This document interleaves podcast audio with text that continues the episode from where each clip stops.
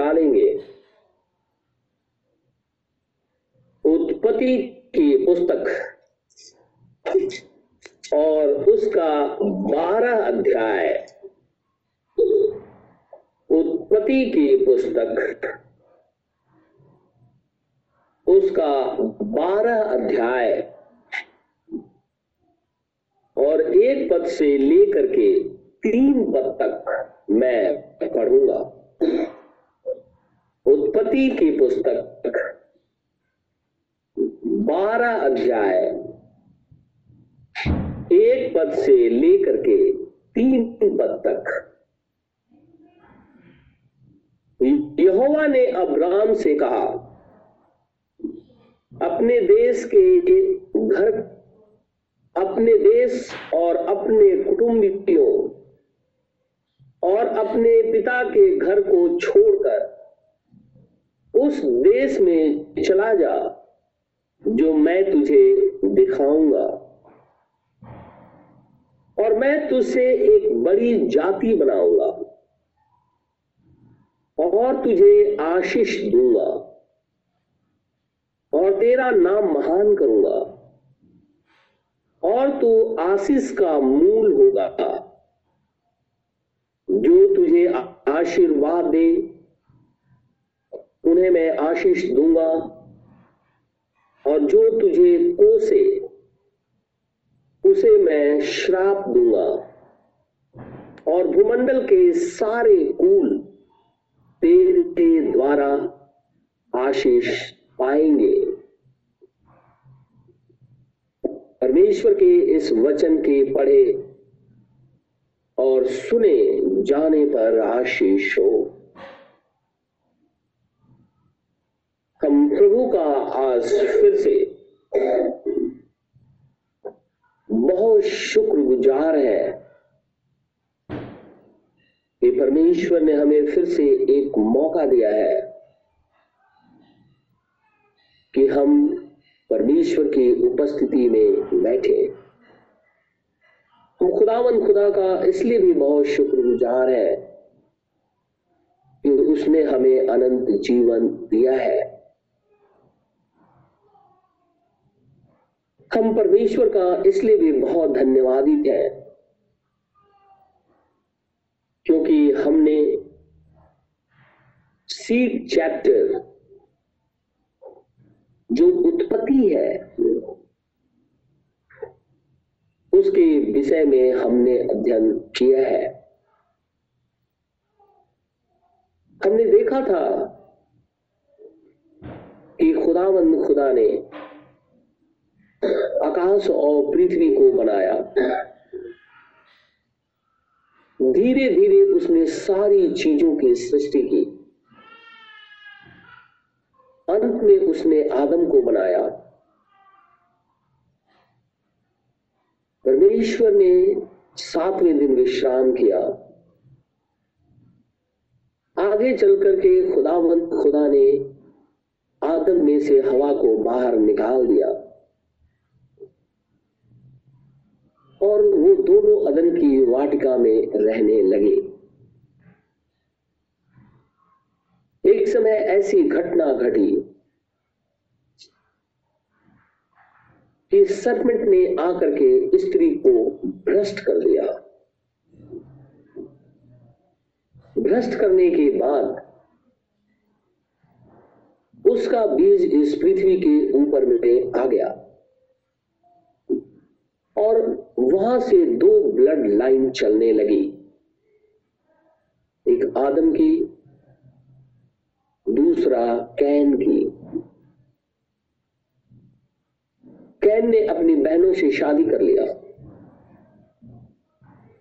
इसीलिए सीड मिश्रित हो गया। और धीरे धीरे आगे बढ़ते बढ़ते हम देखते हैं कि मिश्रित सीड के सीड के अंदर में, जो कुछ भी उनके मन में उपजता था, वो केवल पाप ही उपजता था। और पाप क्या है? परमेश्वर की आज्ञा का उल्लंघन। और परमेश्वर के सामने एक समय आ गया कि वो पृथ्वी को नाश कर दे और उसने चालीस दिन, चालीस रात बारिश करके पूरी पृथ्वी को नाश कर दिया। आठ प्राणी बचाए गए। नू नू की पत्नी, शेर, हाम और यबीन और उसके बाद ये नहीं लिखा। कि हाम के नू के और भी बेटे बेटियाँ हुई। लेकिन इन्हीं से पृथ्वी फिर से भरने लगी। और परमेश्वर का वचन कहता है, फिर एक दिन ऐसा समय आया कि हाम ने अपने पिता के बिछौने को उघाड़ दिया। ये वही सीड है जो अदन की बारी से चला आ रहा था। नू ने अपने बेटे हाम को कर्ज कर दिया। और परमेश्वर का वचन कहता है ये मिस्री जो है, वो हाम के वंशज है। हाम के वंशज के अंदर में ही बड़े बड़े वीर पैदा हुए। जो पृथ्वी के ऊपर में बड़े बड़े नगरों को बसाया। क्योंकि खुदावन खुदा कहता है कि जब ये लोग पृथ्वी पर बढ़ने लगे, ये शिनार देश की तरफ़ चल दिए। एक ऐसी भूमि जो वहाँ इन्होंने अपने लिए घर बनाना शुरू किया। सिनार देश को बसाने वाला हाम का पुत्र निमरोद था, जो पृथ्वी पर पहला वीर था। आगे चलकर निमरोद ने अपनी माँ को अपनी पत्नी बनाया, जिसका नाम सिरामिस है। जल प्रलय के बाद एक ही भाषा और एक ही बोली थी। क्योंकि नू और नू का परिवार ही बचा हुआ था।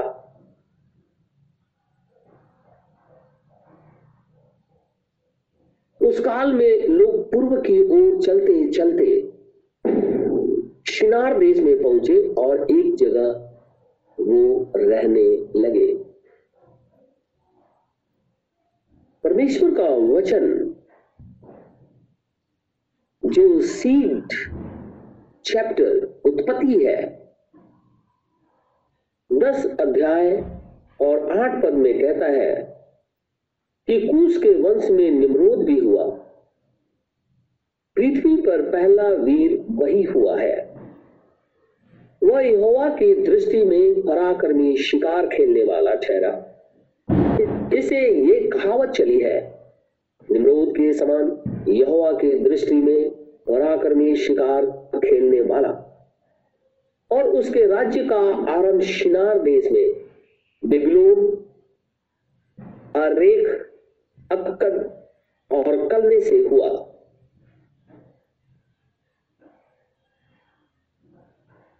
और खुदावन, खुदा का वचन कहता है, जब ये लोग पूर्व दिशा की ओर चलने लगे उत्पत्ति के पुस्तक के ग्यारह अध्याय पहले पद में। चूँकि ये कम लोग थे, एक ही वंशज के लोग थे, खुदा का वचन कहता है, सारी पृथ्वी पर एक ही भाषा और एक ही बोली थी। And the whole earth was of one language and of one speech. एक ही बोली बोलते थे वो लोग।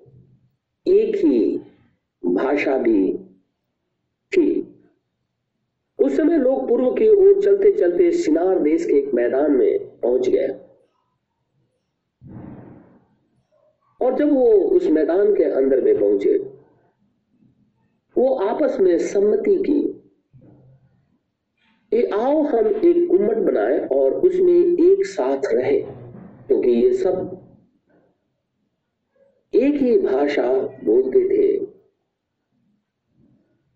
जब लोग गुम्मट बना रहे थे तो यहोवा परमेश्वर ने देखा कि ये एक मन के हैं।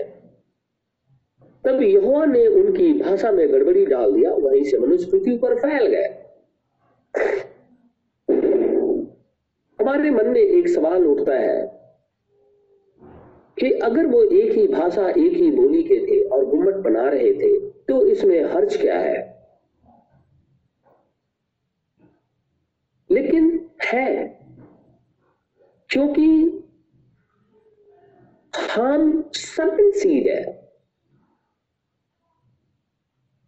और उसके वंश के लोग ही वहाँ यूनाइट होकर के गुम्बट को बना रहे थे, ताकि वो उसमें निवास करे। तो सरपेंट सीड परमेश्वर की स्तुति और आराधना नहीं करता। वो एक जगह यूनाइट होकर के और अपने में से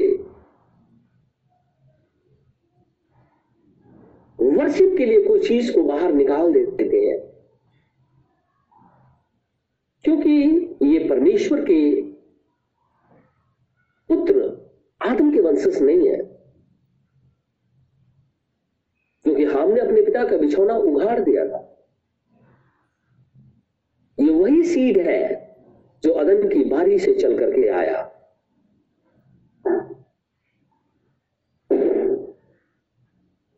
तो जब एक मन होकर के ये एक ऐसा काम कर रहे थे, एक ऐसा टावर बनाए, जिसके अंदर में हम रहें और वहाँ रह करके अपना सुख और विलास की ज़िंदगी जिए। या अपने लिए देवता बना ले। लेकिन खुदावंद खुदा को वो वर्शिप में लेकर के नहीं आए। परमेश्वर नीचे आ गया।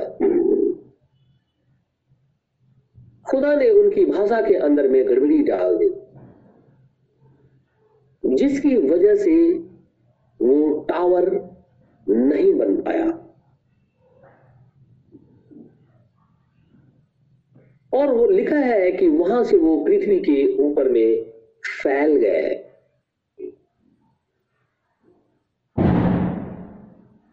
इस कारण उस नगर का नाम बेबीलोन पड़ा, जिसका अर्थ होता है गड़बड़ी। ग्यारह का सात और नौ पद में पढ़ता हूँ। सात से नौ।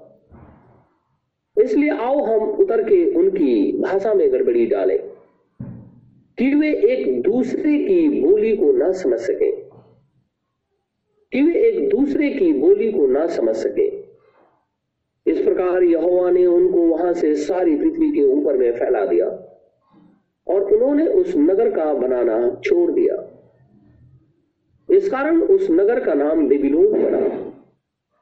क्योंकि सारी पृथ्वी की भाषा में जो गड़बड़ी है, वह यहोवा ने वहीं डाली और वहीं से यहोवा ने मनुष्यों को सारी पृथ्वी के ऊपर में फैला दिया। वहाँ से वो पृथ्वी के ऊपर में फैल गए। इधर उधर अपने टेंट, अपने घर बनाने लगे। दुनिया बढ़ने लगी। उसी घड़ी खुदामंद खुदा ने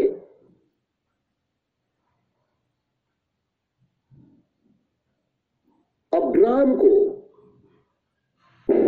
जो कसदियों के देश में था, बुलाया, नाम लेकर के पुकारा। कसदी लोग हमने पिछले दिनों देखा था कि मेसोपोटामिया का वो उपजाऊ क्षेत्र जो तिग्रिस और फरात के बीच का जगह है, वहाँ पे वो निवास करते थे। तो सदन क्षेत्र था और उनकी जो कैपिटल थी, वो ऊन थी। और ये दोनों नदियाँ अदन से निकल करके चार धराओं में विभक्त होती थी तो उनमें से ये दो नदियाँ पाई जाती हैं। और अब्राहम वहीं पे था।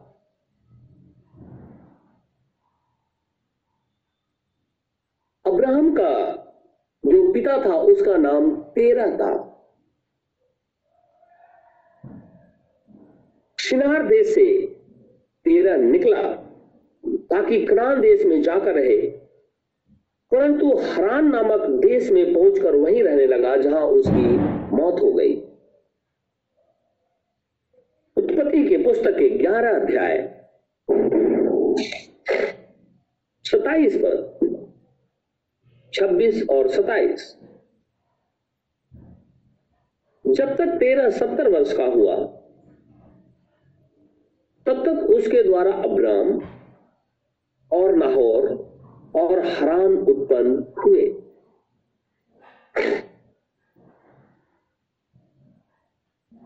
तेरह की वंशावली ये है, तेरह से अब्राम नाहौर और हरान का जन्म हुआ। हरान नाम भी है हरान जगह का भी नाम है। तेरह के तीन पुत्र हुए, अब्राम नाहौर और हरान। हरान अपने पिता के सामने ही कसदियों के ऊन नामक नगर में, जो उसकी जन्मभूमि थी, मर गया। अब्राम और नाहौर दोनों ने विवाह किया। अब्राम की पत्नी का नाम सारे और नाहौर की पत्नी का नाम मिल्का था। यह उस हरान की बेटी थी जो मिल्का इसका दोनों का पिता था, सारे तो बाँस थी उसकी संतान ना हुई।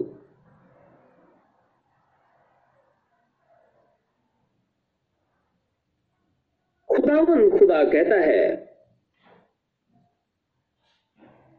कि तेरा अपने पुत्र अब्राम और अपने पोते लूत को, जो हरान का पुत्र था, और अपने बहु सारे को जो उसके पुत्र अब्राम की पत्नी थी, इन सबों को लेकर कस्तियों के ऊर नगर से निकल, कनान देश जाने को चला। पर हरान नामक देश में पहुंचकर वहीं रहने लगा। जब तेरह दो सौ पाँच वर्ष का हुआ, तब वह हरान में ही मर गया।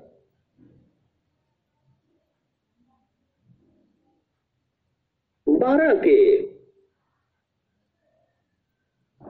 पहला अध्याय में लिखा है,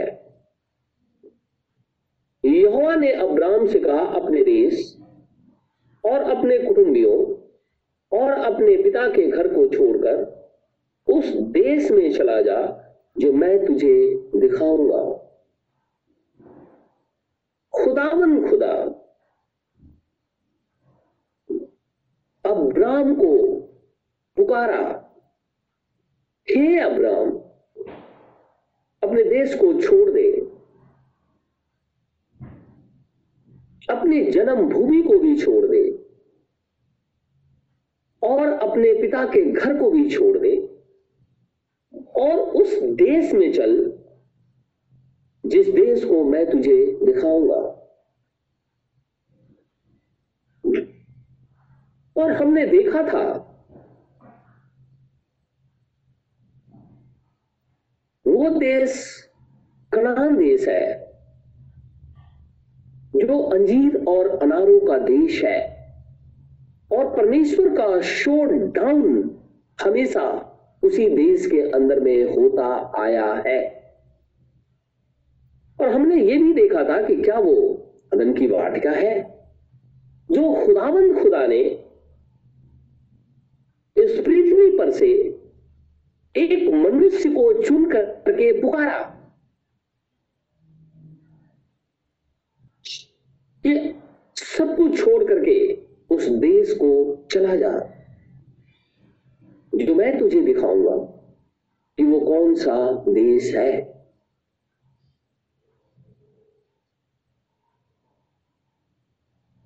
अब्राहम सब कुछ छोड़ करके खुदा के पीछे हो लिया। अब्राहम एक मूर्ति पूजक था। उसके पिता का व्यवसाय मूर्ति बनाना था। परंतु यहोवा की कृपा दृष्टि अब्राहम पर थी। और वो इसलिए नहीं थी कि अब्राहम जो है, वो बहुत अच्छा है।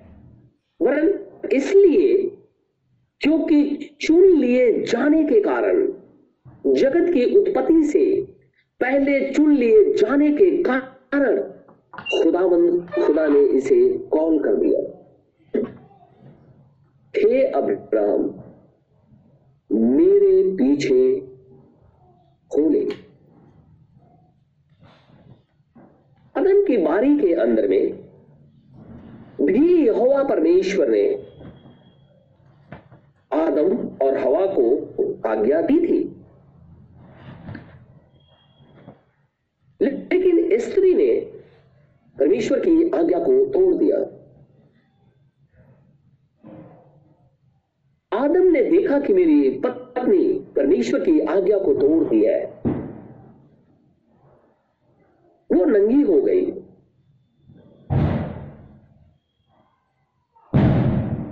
तो वो जानते हुए भी अपनी पत्नी को बचाने के लिए उसके साथ सहभागी हो गया। क्योंकि खुदा कहता है, हे अब आदम, तूने अपनी पत्नी की बात मान ली। आदम ने शैतान की बात नहीं मानी। आदम ने अपनी स्त्री की बात मान ली थी। और वो उस पाप के अंदर में आ गया। जिस रीति से यीशु मसीह, जो स्वर्गीय आदम है, जब पृथ्वी पर उस पापी को देखा तो उसने मेरे पापों को अपने ऊपर ले लिया, जबकि वो पाप से अनजान था। उसे ये नहीं पता पाप क्या है। और हम जानते हैं कि पाप परमेश्वर की आज्ञा को तोड़ना होता है। लेकिन हमारे पाप के लिए वो पापी बना। लोगों ने उसे थप्पड़ मार दिए। लोगों ने उसके ऊपर में थूक दिया। लोगों ने उसके ऊपर में कोड़े मारे। उसके कांटों, उसके सिर के ऊपर में कांटों का ताश पहना दिया। उस खुदावन, खुदा जो कि ह्यूमन भी है और परमेश्वर भी है, इसलिए दुख पहुँचाया और वो उफ तक नहीं किया क्योंकि उसके लहू के द्वारा ही हमारा उद्धार होता है। अब्राहम को जब परमेश्वर ने कॉल किया अब्राहम ने सब कुछ छोड़ करके कसदियों के ऊन देश से बाहर आ गया। जबकि वो मूर्ति पूजक था। उसका पिता तेरा मूर्ति पूजक था। उनका एक व्यवसाय था, जैसे कि आजकल हम देखते हैं। अब्राहम के पिता का यही व्यवसाय था। लेकिन जब खुदावन खुदा ने उसे पुकारा, फुर्ती करके उसने सारी चीज़ों को छोड़ करके परमेश्वर के संग चल दिया। जब कभी भी ये सेंटेंस इस लाइन को हम पढ़ते हैं, हम अपने विषय में सोचे, परमेश्वर ने हमें कॉल किया। क्या हमने सारी गंदगी को छोड़ करके खुदा के पीछे हो लिए?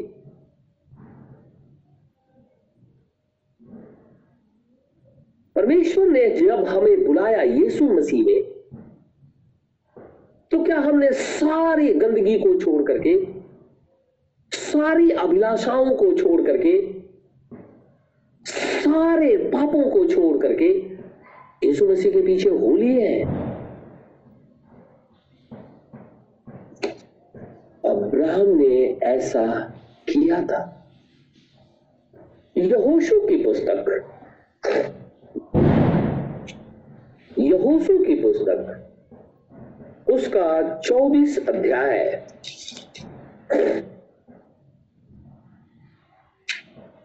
जोशुआ चैप्टर 24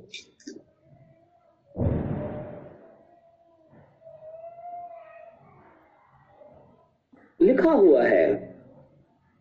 दो पद मैं पढ़ूँगा। तब यहोशू ने उन सब लोगों से कहा, इज़राइल का परमेश्वर यहोवा इस प्रकार कहता है,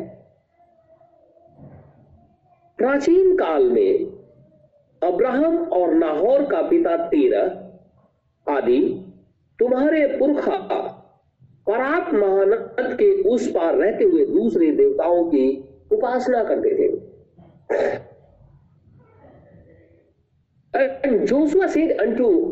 People the said the Lord God of Israel your fathers dwelt on the other side of the flood in old time even Terah the father of Abraham and the father of Nahor, and they served other gods.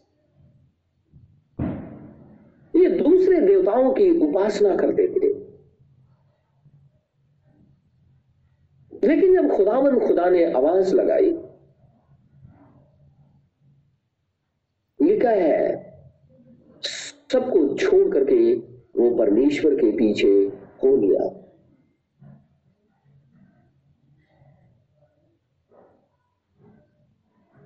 उस समय पृथ्वी पर ना जाने कितने लोग होंगे?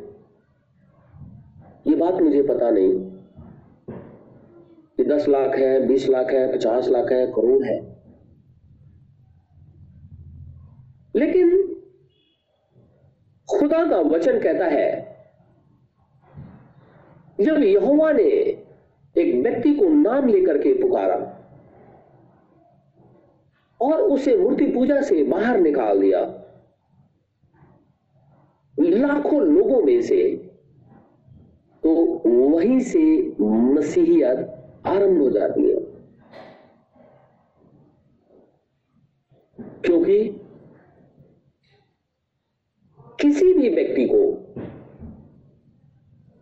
अगर गंदगी में से खुदामंद खुदा बाहर निकाल देता है, वो एक कलिसिया है। क्योंकि चर्च का अर्थ ही होता है बाहर बुलाए हुए लोग। ऑर्गेनाइजेशन नहीं। डिनोमिनेशन नहीं। कोई रिचुअल के अंदर में ये बातें नहीं होती। लेकिन उस रिचुअल के अंदर से, उस ट्रेडिशन के अंदर से उस ऑर्गेनाइजेशन के अंदर से परमेश्वर जिसको बाहर निकाल देता है, वो एक चर्च है। अब्राहम को जब खुदावन खुदा ने कसदियों के देश उर से जब बुलाया जबकि वो मूर्ति पूजक था। उसने सब कुछ छोड़ करके जब खुदावन, खुदा के पीछे हो लिया तो खुद में वो एक चर्च है। हम सभी जन, उस सिनार देश का जो बेबीलोन है, जहाँ पे एक गुम्बट है और उसी के अंदर में मनुष्य घूम फिर करके रह जाता है। जिसका नाम ही गड़बड़ी है, क्योंकि परमेश्वर ने गड़बड़ी डाली थी। जब वहाँ से बाहर निकाल देता है, अपने आप में एक कलिसिया है। हमारे पास एक अथॉरिटी है। खुदावन खुदा की क्योंकि शिनार देश के अंदर में जब वो एक मन के थे, वो खुदाबंद खुदा को पीछे छोड़ गए। क्योंकि अक्सर ये देखा जाता है, जो अपने आप को इंटेलिजेंट समझते, वो खुदा को पीछे छोड़ जाते हैं। और परमेश्वर ऐसे लोगों से कभी भी प्रसन्न नहीं होता है। खुदावन खुदा ने अब्राहम को जो मूर्ति पूजक देश से बुलाया, जो स्वयं भी मूर्ति बनाता था, क्योंकि उसके पिता ऐसा काम करते थे तो अब्राहम का बुलाया जाना कोई धार्मिक प्रवृत्ति या दयालुता के कारण यहोवा ने उसे बाहर नहीं निकाला। वरन यहोवा ने अब्राहम को चुन लिए जाने के कारण बाहर निकाल दिया। और कहाँ पहुँचाया? उस देश के अंदर में जहाँ पे परमेश्वर का शो डाउन है, उस देश के अंदर में ले गया, जहाँ सारी चीज़ें फुलफिल होती है। उस देश को देने का वायदा किया, जहाँ पे रेजुरेक्शन है, हुआ है। खुदावंद खुदा अब्राहम को चुन लिए जाने के कारण उसे बाहर निकाल दिया। कहा से? बिबिलोन से। कहा से? उस गड़बड़ी के देश से। जहाँ पर केवल गड़बड़ी है।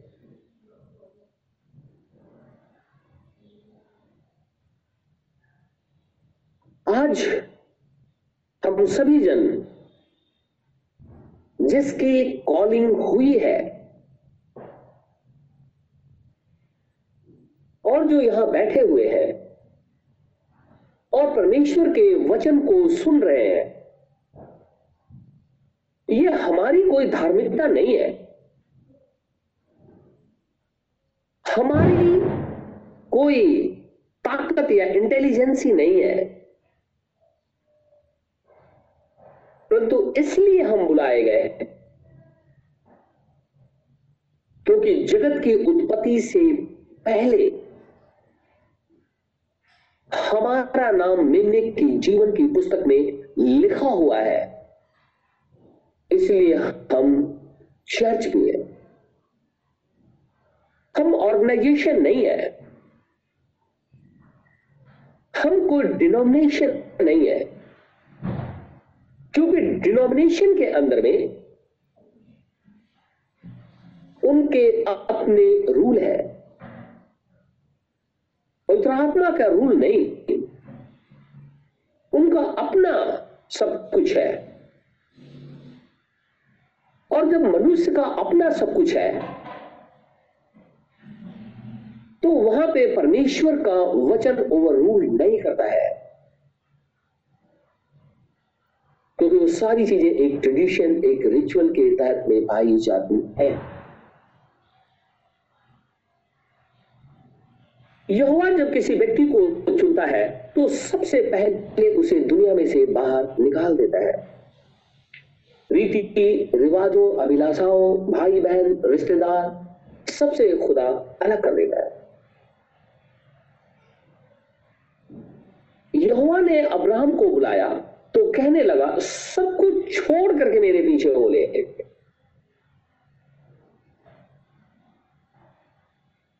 सब कुछ छोड़ दे, मेरे पीछे हो ले अब जितने भाई बहन इस खुदावन, खुदा के वचन को सुन रहे हैं, हम अपनी कॉलिंग को जानते हैं और जानना चाहिए। क्योंकि खुदावन खुदा जिसने आकाश और पृथ्वी को बनाया, वो कॉल करता है? वो बुलाता है। नाम ले लेकर के बुलाता है। क्योंकि हमारा नाम जीवन की पुस्तक में है। इसीलिए वो नाम लेकर के बुलाता है। तो हम जितने लोग खुदा के वचन को सुन रहे हैं जो हम डिनोमिनेशन नहीं है। हमने परमेश्वर के वचन को सुना और उस बिगलोन से बाहर आ गए। उस गड़बड़ी से बाहर आ गए। खुदा के पीछे होली तो हम चर्च है। हम कोई संस्था नहीं है। सब कुछ छोड़ करके मेरे पीछे होने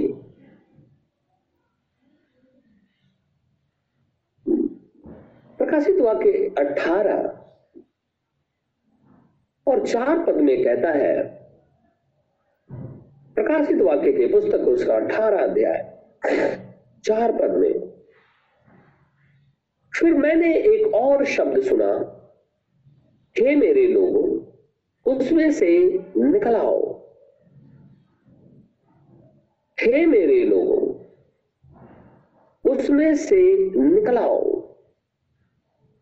कि तुम उसके पापों में भागी ना हो। और उसकी विपत्तियों में से कोई तुम पर आ ना पड़े। बेबीलोन में से बाहर आ जाओ।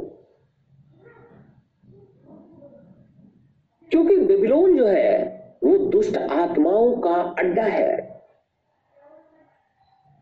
अगर दुष्ट आत्माओं का अड्डा है। तो वहाँ पे हम क्यों करके जाए? यह सेखी बगाड़ने कि हम जाते हैं, देखते हैं कि हमारा क्या होता है।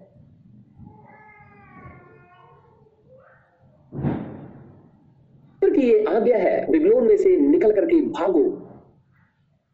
क्योंकि वो दुष्ट आत्माओं का अड्डा है, वहाँ चमगादड़ है। वो दुष्ट पक्षी वहाँ घूमते रहते हैं। निकल करके वहाँ से भागो। अब्राहम को भी खुदा ने जैसे ही कॉल किया, अब्राहम एकदम फुर्ती से बाहर निकल करके आ कहा पे? उस देश में जाने के लिए जिसे उसने कभी देखा भी नहीं। परमेश्वर की पहली बार उसने आवाज़ सुनी, क्योंकि वो मूर्ति पूजक था। परमेश्वर की आवाज़ सुनी, परमेश्वर के ऊपर में विश्वास किया, बेबीलोन को छोड़ दिया। हमारी बारी भी ऐसी ही है। हमारी वाटिका के अंदर में अगर नाना प्रकार के ऐसे विषैले फ्रूट है, जो हमें रोके हुए, क्योंकि हम उसे खाते हैं तो सब कुछ छोड़ करके बाहर आ जाए। इसलिए हर एक मनुष्य को अपनी कॉलिंग जाननी चाहिए। क्योंकि खुदावन खुदा कॉल करता है। अगर विदाउट कॉलिंग कोई आ जाता है, वो फुर्ती से बाहर भी चला जाता है। वो आया और गया। बहुत से ऐसे लोगों को हमने देखा है। वो आते हैं, तेज़ी से आते हैं और जितनी तेज़ी से आते हैं, उतनी ही तेज़ी से बाहर निकल जाते हैं। या तो वो दुनिया में चले गए या ऑर्गेनाइजेशन में चले गए। और ब्रदर ब्रैनम कहते हैं, खुदा कहता है, मैं ऑर्गेनाइजेशन से मोहब्बत नहीं करता। ऑर्गेनाइजेशन के अंदर में जो लोग हैं खुदा उनसे मोहब्बत करता है और बहुतों को उसमें से बाहर निकाल देता है। उसमें से कॉल करता है वो, बाहर आ जाओ। वो चमगादड़ों का जो अड्डा है, उसमें से बाहर निकलो। क्योंकि जब मैं उन्हें दंड देने पर होऊँगा तो कहीं ऐसा ना हो कि तुम भी दंडित हो जाओ। परमेश्वर ने जब सदोम और अमोरा को नाश करने के लिए नीचे आ गया तो उसने लूत को बाहर निकाल दिया, कहीं, ऐसा ना हो कि ईश्वर से आग गिरे और तू भी नाश हो जाए। बाहर निकल जा। बाहर जाकर के खड़ा हो जा। हर एक मनुष्य को अपनी कॉलिंग जाननी चाहिए।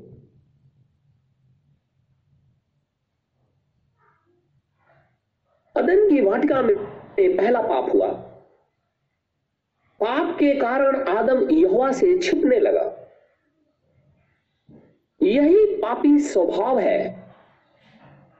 भला तो यह होता कि आदम यहोवा को पुकारता और कहता, देख, मैंने पाप कर दिया है, मुझे माफ़ कर दे। परंतु ऐसा नहीं हुआ। लेकिन संध्या के समय में जब यहोवा ने ही आदम को पुकारा। हे आदम, तू कहा है? आदम कहने लगा, मैं छुप गया, तेरी आवाज़ सुन के। खुदा ने कहा, क्यों? क्या तूने फल को खा लिया? अब तुझे ज्ञान हो गया कि तू नंगा हो गया है। किसने तुझे ये बात बताई है कि तू नंगा है तुमने अपने मुँह को तो नहीं ढका तुमने अपने उसी ऑर्गन को ढका जो कि उस विचार के अंदर में शामिल है। तुझे कैसे पता तू नंगा है? ये बात किसने चला दिया कि तू नंगा हो गया है?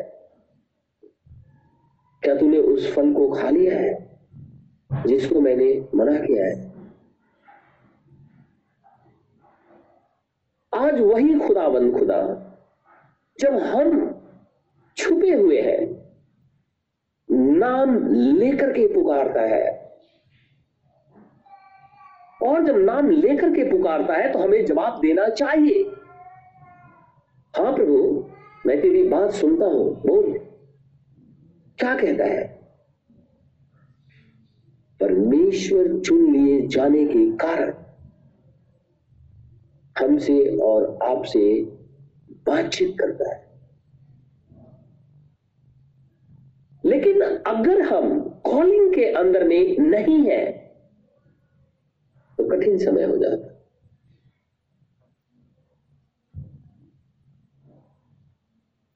क्योंकि खुदावंद खुदा हमेशा अपने बच्चों को पुकारता है, वचन में से होकर। मेरे पास आ जाओ। तुम्हें भूख लगी है? आत्मिक भूख लगी है या संसारी भूख लगी है? अगर दोनों लगी है, दोनों से मैं तृप्त कर दूँगा। तुम लोगों को प्यास लगी है संसारिक प्यास लगी है या आत्मिक प्यास लगी है दोनों को मैं तृप्त कर दूँगा। परमेश्वर हमें सामर देता है, हम अपने काम करके अपने पेट को भर सकते हैं। और जब आत्मिक भारी आती है तो खुदावंद खुदा अपनी आत्मा से परिपूर्ण कर देता है। जो प्यासा है, वो आ जाए। परमेश्वर ने आदम को पुकारा, परमेश्वर ने अब्राहम को पुकारा। आज खुदा अपनी दुल्हन को पुकार रहा है। चलने का समय हो गया। कलिसिया अब जाने वाली है। खुदा अपनी आत्मा से परिपूर्ण किए हुए है। क्योंकि समय आ गया है। खुदा हम सबको आशीष और बरकत दे।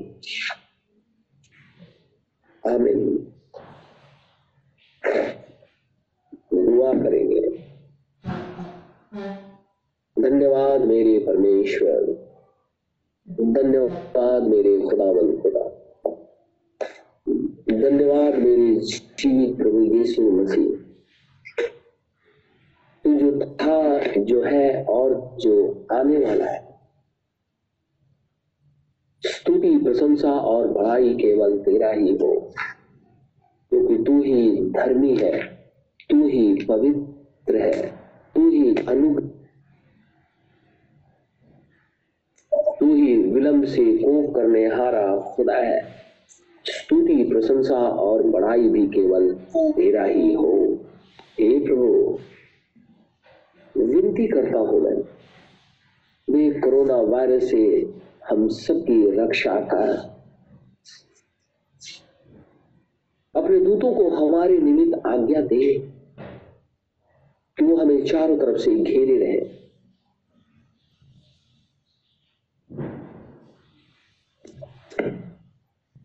हॉस्पिटल के अंदर में काम करने जाते हैं। और नौकरी के लिए जाते हैं। रोजी रोज़गार के लिए घर से बाहर निकलते हैं। अपने प्रिय जनों से मिलने को जाते हैं। अपनी जरूरतों को पूरा करने के लिए घर से बाहर निकलते हैं। मैं चाहता हूँ ऐसे संकट के समय में तू हमारे संग बना रहा। ये वायरस हमारे शरीर को छू नहीं पाए हम सभी जन प्रभु यीशु मसीह के नाम में बचाए जाए। मेरे जीवित खुदावंद खुदा इज़राइल पे दया का यरूशलेम की सुधी ले।